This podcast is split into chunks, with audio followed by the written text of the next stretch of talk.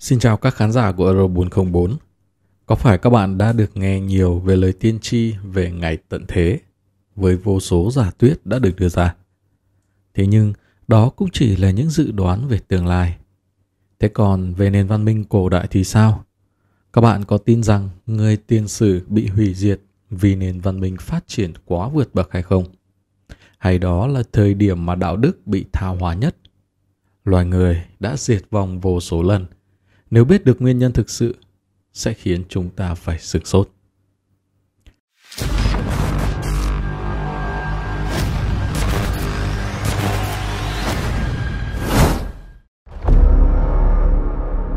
Con người gặp phải tai họa diệt vong. Năm 2013, tạp chí khoa học nổi tiếng nghiên cứu di truyền học loài người của Mỹ đã phát hiện ra rằng hàng trăm nghìn năm trước, người Khôi và người Saan ở phía nam châu Phi đã có sự tách biệt với những chủng tộc người khác nhau. Các thành viên trong đội nghiên cứu cho biết, khoảng 90.000 đến 135.000 năm trước, phía đông châu Phi từng trải qua một đợt hạn hán nghiêm trọng. Khí hậu thay đổi dẫn đến khả năng sống bầy đàn của con người cũng thay đổi theo. Họ buộc phải tách riêng trở thành một quần thể nhỏ tương đối độc lập và khép kín. Đến khoảng 70.000 năm trước, con người của thời kỳ đầu từng gặp phải tai họa kinh hoàng, gần như bị hủy diệt. Toàn cầu chỉ còn sót lại khoảng 2.000 người.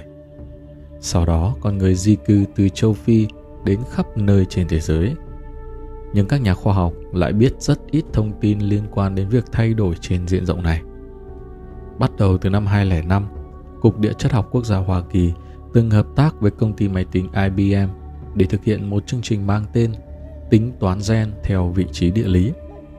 Dưới sự trợ giúp của các nhà khoa học đến từ Trung Quốc, Nga, Ấn Độ, Pháp, Anh và Úc, họ đã thu được hơn ngàn số liệu DNA của người từ hơn 50 khu vực khác nhau trên khắp thế giới – nhằm tìm hiểu về nguồn gốc của con người từ 200.000 năm trước. Ngoài ra, thông qua những phương pháp khoa học hiện đại, các nhà khoa học đã xác định được niên đại của các kiến trúc cổ đại.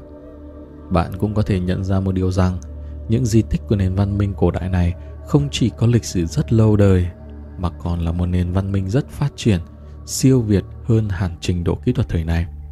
Nó đã trực tiếp phủ nhận thuyết tiến hóa của Darwin. Theo thuyết tiến hóa này, con người chỉ có nền văn minh khoảng 10.000 năm lịch sử mà thôi. Thế nhưng các nhà khảo cổ không ngừng phát hiện những chứng cứ về nền văn minh tiên sử trên khắp thế giới. Vì vậy, rất nhiều nhà khoa học đã công khai cho rằng thuyết tiến hóa là hoàn toàn sai lầm. Những hóa thạch về loài người được phát hiện số lượng lớn ở nhiều nơi trên thế giới, gồm kiến trúc dưới đáy biển, dấu chân của con người 20 triệu năm trước, kim tự tháp của Ai Cập, nền văn minh Maya, văn minh Hy Lạp, vân vân. Euro 404 sẽ chỉ cho các bạn một vài minh chứng cụ thể sau đây. Chứng cứ của nền văn minh tiền sử Truyền thông từng đưa tin năm 1972 tại một mỏ quặng của nước Cộng hòa Gabon, người ta phát hiện số uranium được vận chuyển đến một nhà máy ở Pháp đã từng được sử dụng. Các nhà khoa học Pháp sau khi khảo sát tại khu khai thác ốc lô cũng xác nhận thông tin này. Điều này càng chứng tỏ thực sự tồn tại một nền văn minh vượt xa nền văn minh nhân loại hiện nay. Tuyên bố này khi được công khai đã làm chấn động toàn thế giới.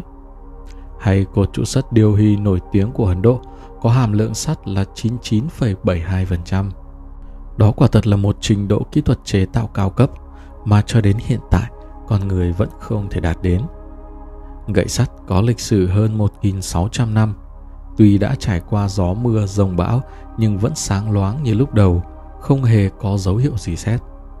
Các nhà khoa học trên thế giới đều đã từng cạo phần sắt để nghiên cứu xem vì sao nó không gì xét nhưng hoàn toàn không có kết quả. Và hẳn bạn sẽ kinh ngạc hơn nữa nếu biết đến cuốn sử thi bằng tiếng Phạn cổ của Ấn Độ có tên là Mahabharata. Dịch nghĩa là câu chuyện vĩ đại về triều vua Bharat Cuốn sách miêu tả về cuộc chiến tranh giành vương vị của hai tộc Kuru và Bandos, cùng với cuốn Ramayana, được gọi là hai bộ sử thi lớn của Ấn Độ, được hoàn thành vào năm 1500 trước công nguyên. Tuy nhiên, những sự việc lịch sử được ghi chép trong sách còn xảy ra trước thời điểm sách được hoàn thành khoảng 2.000 năm. Điều này chứng tỏ những sự việc đã xảy ra cách đây khoảng hơn 5.000 năm trước. Quyển sách ghi chép lại hai cuộc chiến khốc liệt tại vùng thượng nguồn sông Hằng. Điều khiến người ta ngạc nhiên chính là trong sách miêu tả hai cuộc chiến này là hai cuộc chiến hạt nhân. Thậm chí sách viết rằng còn có thần ngồi trên một loại vũ khí tác chiến có thể bay được. Cuộc chiến thứ nhất được miêu tả như sau. Atvatan dũng cảm ngồi yên trên Guimana, một loại máy móc có thể bay, bắn ra một loại vũ khí có tên là Agonia. Nó có thể phát và phóng ra rất nhiều mũi tên sáng chói trên bầu trời, giống như một trận mưa lớn bảo vệ lấy đối phương, uy lực vô cùng. Trong chớp mắt, một chiếc bóng lớn nhanh chóng hình thành khiến bầu trời tối đen. Trong bóng tối, tất cả các la bàn đều mất đi tác dụng. Tiếp theo đó là từng cơn gió mạnh nổi lên, nương theo tiếng sáo mang theo cát bụi, chim chóc gào thét điên cuồng, tựa như đất trời sụp đổ. Mặt trời dường như đang lắc lư trên không trung. Nhiệt lượng của loại vũ khí này rất đáng sợ, khiến cho đất rung núi lở. Trong một khu vực rộng lớn, động vật bị thiêu đốt đến biến dạng, nước sông sôi sục, tôm cá bị nóng chết. Khi mũi tên lửa được phóng ra cứ như sấm sét, đốt quân địch như đốt củi. Cuộc chiến thứ hai thì càng đáng sợ hơn nữa. Trong cuốn sách viết rằng, Gunka cưỡi trên một Guinama có tốc độ rất nhanh, bắn một viên đạn bay về phía ba thành phố của đối phương. Vì đạn bay này có chứa sức mạnh của cả vũ trụ, nên ánh sáng phát ra tựa như hàng vạn mặt trời. Khói lửa bốc thành một chiếc cột chọc trời kỳ vĩ vô cùng. Cấp C bị thiêu đến không thể nhận ra, dầu tóc và móng tay đều bị rơi xuống, đồ gốm sứ đều bị nứt, chim đang bay bị nhiệt độ cao thiêu đốt. Để chạy trốn cái chết, các binh sĩ nhảy xuống sông tắm rửa và rửa sạch vũ khí. Sau này, các nhà khảo cổ phát hiện được ở thượng lưu sông Hằng, nơi xảy ra hai trận chiến này, rất nhiều tàn tích của đất đá khô cằn. Những mảnh nham thạch của tàn tích bị dính vào nhau, bề mặt lại lồi lõm. Các bạn có biết rằng nhiệt độ thấp nhất để làm nóng chảy nham thạch là 1800 độ. Và cho đến nay, có lẽ chỉ có nguyên tử hạt nhân mới làm được điều này. Trong rừng Diken, người ta còn phát hiện được rất nhiều phế tích. Mặt tường của những tàn tích này bị nóng chảy thành dung dịch, trơn bóng như thủy tinh. Bề mặt của các đồ vật nội thất bằng đá cũng bị nóng chảy. Mà không chỉ tại Ấn Độ, người ta còn phát hiện được những tàn tích bom đạn hạt nhân của thời thiên sử tại Babylon, sa mạc Sahara, sa mạc Gobi ở Nam Mông Cổ. Điều khó tin nhất ở đây là đá pha lê trong tàn tích đó hoàn toàn giống với đá pha lê trong các nhà máy thử nghiệm hạt nhân ngày nay. Có lẽ viễn cảnh này có phần giống với hiện tại, thậm chí là còn hơn thế. Vậy với một trình độ phát triển đáng kinh ngạc này thì nền văn minh khi đó đã bị diệt vong như thế nào? Euro 404 sẽ cùng với các bạn đến với phần tiếp theo ngay sau đây. Nguyên nhân gây diệt vong của loài người Thư viện Baidu có một bài viết Thuyết tiến hóa là sai lầm, người vượn không hề tồn tại. Đã nói rằng, nhờ vào những di tích cổ được phát hiện, có thể tìm hiểu đến những thời kỳ lịch sử vô cùng xa xưa từ hàng ngàn năm, hàng trăm ngàn năm đến hàng trăm triệu năm trước. Hoặc có thể nói rằng, có rất nhiều nền văn minh nhân loại thời kỳ tiền sử.